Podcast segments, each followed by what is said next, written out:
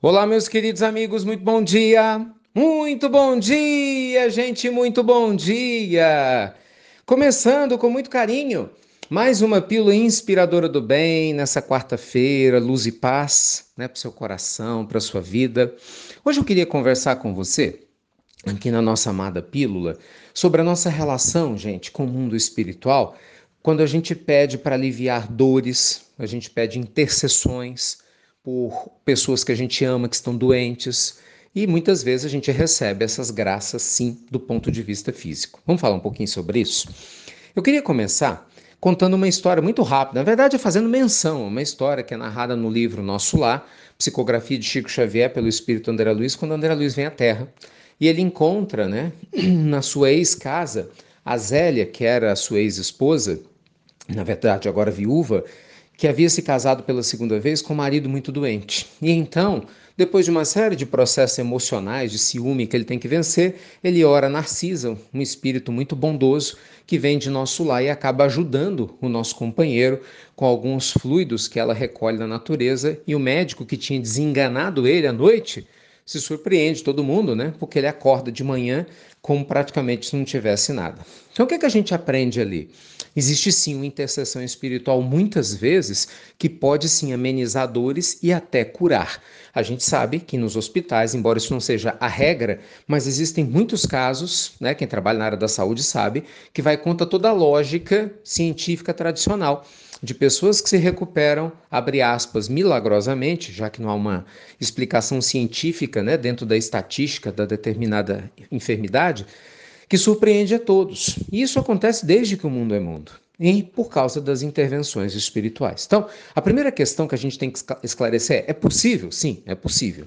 Como isso se dá?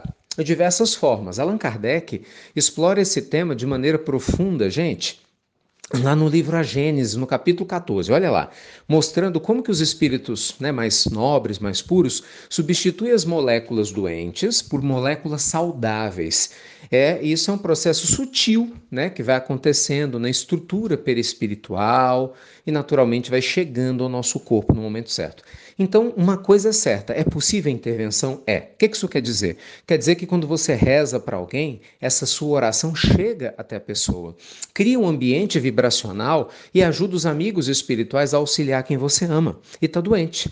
Quando você reza por si mesmo, você cria um ambiente maravilhoso do seu próprio lado que facilita que os amigos espirituais te ajudem. Então, essa é a primeira reflexão. Segunda reflexão. Do ponto de vista biológico, né, clínico, os remédios que a gente toma, gente, podem naturalmente fazer muito mais efeito se a gente mantém um estado de espírito elevado, concorda? Uma pessoa que vai para uma quimioterapia derrotada espiritualmente é diferente de quem vai com fé. Né? Quando você toma um medicamento, seja qual for, agradecendo a Deus pelo benefício que aquele medicamento vai te trazer, você tem uma predisposição interna né, muito diferente daquele que toma de má vontade. Então, mesmo do ponto de vista físico, é possível a gente se beneficiar com um estado de espírito de fé mais elevado. Segunda conclusão. A gente não pode se esquecer disso. Terceiro ponto. Isso quer dizer que, embora seja possível o alívio espiritual, isso vai acontecer sempre? Não. é isso que a gente tem dificuldade de entender. Não, não vai. Por quê, Ricardo? N fatores.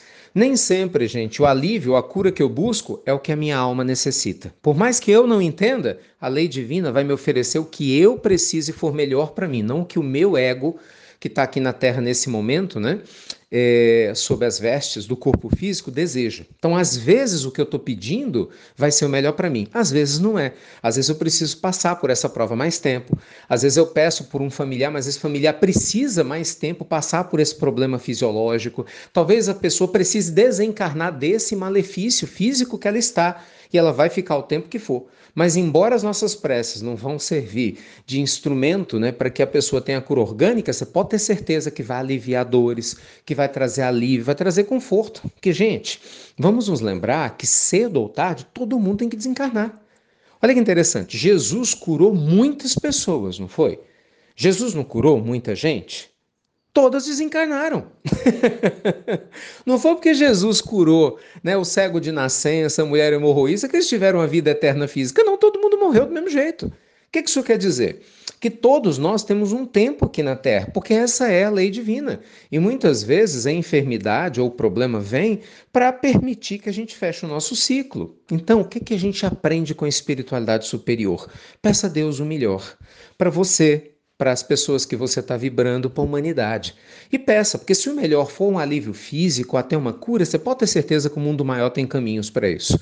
Se o melhor não for este alívio, for uma uma serenada, vamos falar assim, né? Uma suavizada no processo é, é, é da dor, né? Para que é, a pessoa aprenda coisas novas e os familiares tenham alívio, isso vai acontecer. E se o melhor for o desencarne, que ele aconteça da maneira mais serena possível, dadas as circunstâncias. Mas de um jeito ou de outro, nossa fé faz diferença em nosso favor e em favor daquele que a gente direciona, independente da religião, gente independente da religião. O importante, no final das contas, não é se o corpo está doente, se a alma está saudável. Porque a pior coisa é quando a gente vê muitas vezes o corpo aparentemente saudável e a alma doente. Porque em breve ela vai adoecer, né? O corpo vai adoecer porque a alma está doente.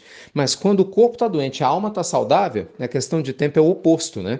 Cedo ou tarde a saúde espiritual verdadeira vai prevalecer. Tá bom? Beijo grande no seu coração. Não cesse de orar, de vibrar por quem você ama e por si mesmo. Confiemos no mundo maior e vamos fazer o nosso melhor, né, para a gente merecer as graças do alto, sem dúvida alguma. Obrigado a você que compartilha a pílula. Obrigado a você com tanto carinho que está junto com a gente. Tem Evangelho no Lar daqui a pouco, ao vivo, você sabe. E te aguardo, né? Pra você se inscrever na nossa jornada da vida quântica. Começa segunda-feira, oito e meia da noite, hein? Contagem regressiva quatro dias transformadores com aulas profundas para você construir a vida dos seus sonhos. Você vai ver. Beijo grande, até breve. Até muito, meus amigos. Muito breve.